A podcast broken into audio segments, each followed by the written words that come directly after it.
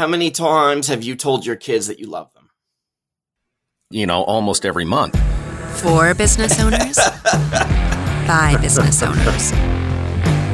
This is the Primed Income Podcast.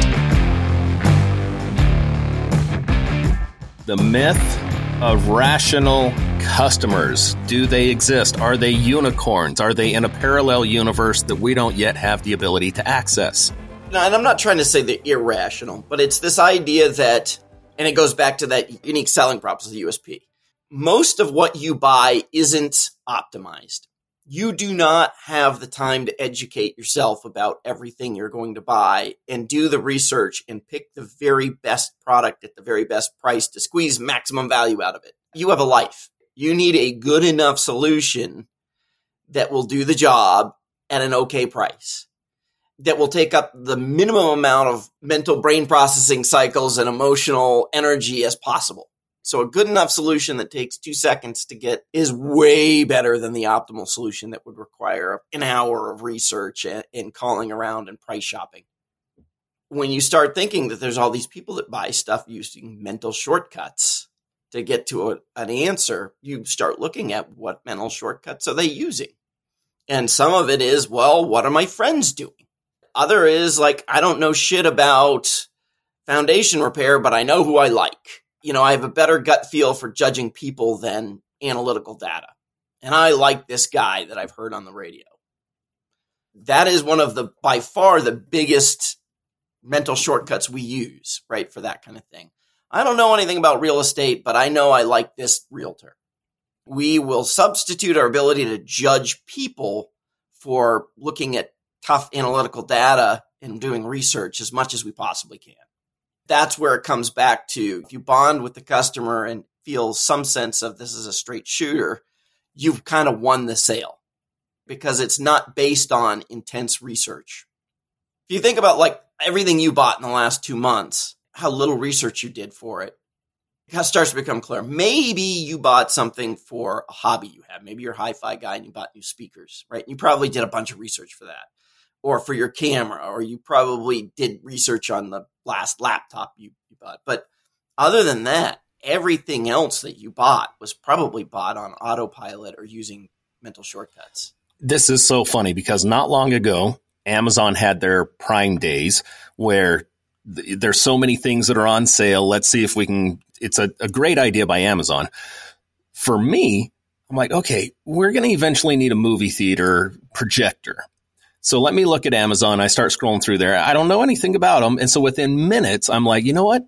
I don't need to do all this research in here. I know a person who already does this. I'm just going to take this shortcut, ask them what they say, and then if something lines up, that would be the purchase that I'm going to make because that other person is already there studying this stuff.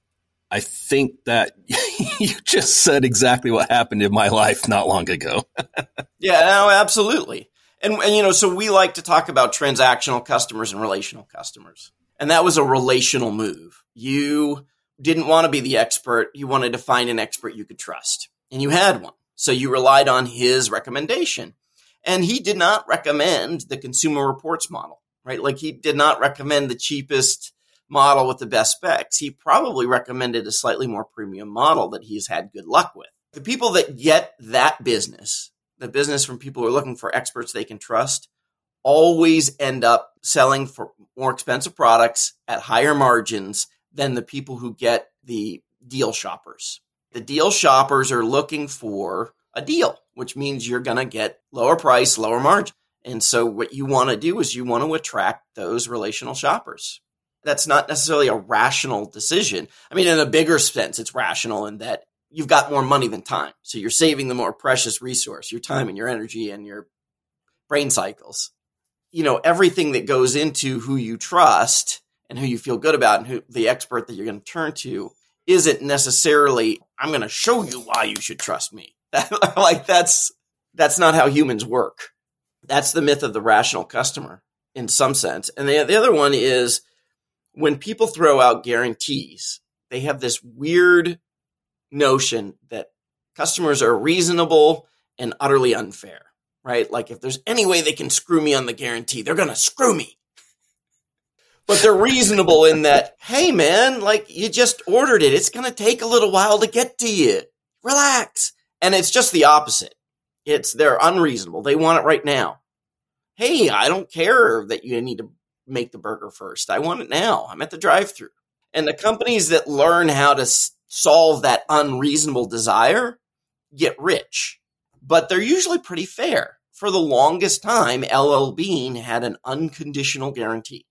Your satisfaction guaranteed, no loopholes.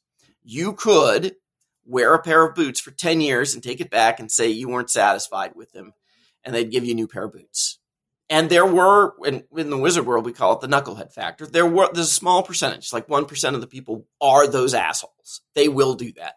But the vast majority of the public won't do that to you, right? They're not going to be blatantly dishonest.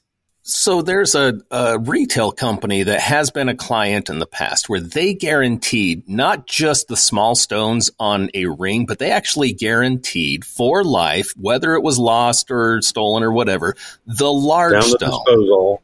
Yep. Right. Yep. And so in order to make that that guarantee, you have to budget for the knuckleheads, but you have to understand that the customers, they're going to be fair to you, but they're unreasonable.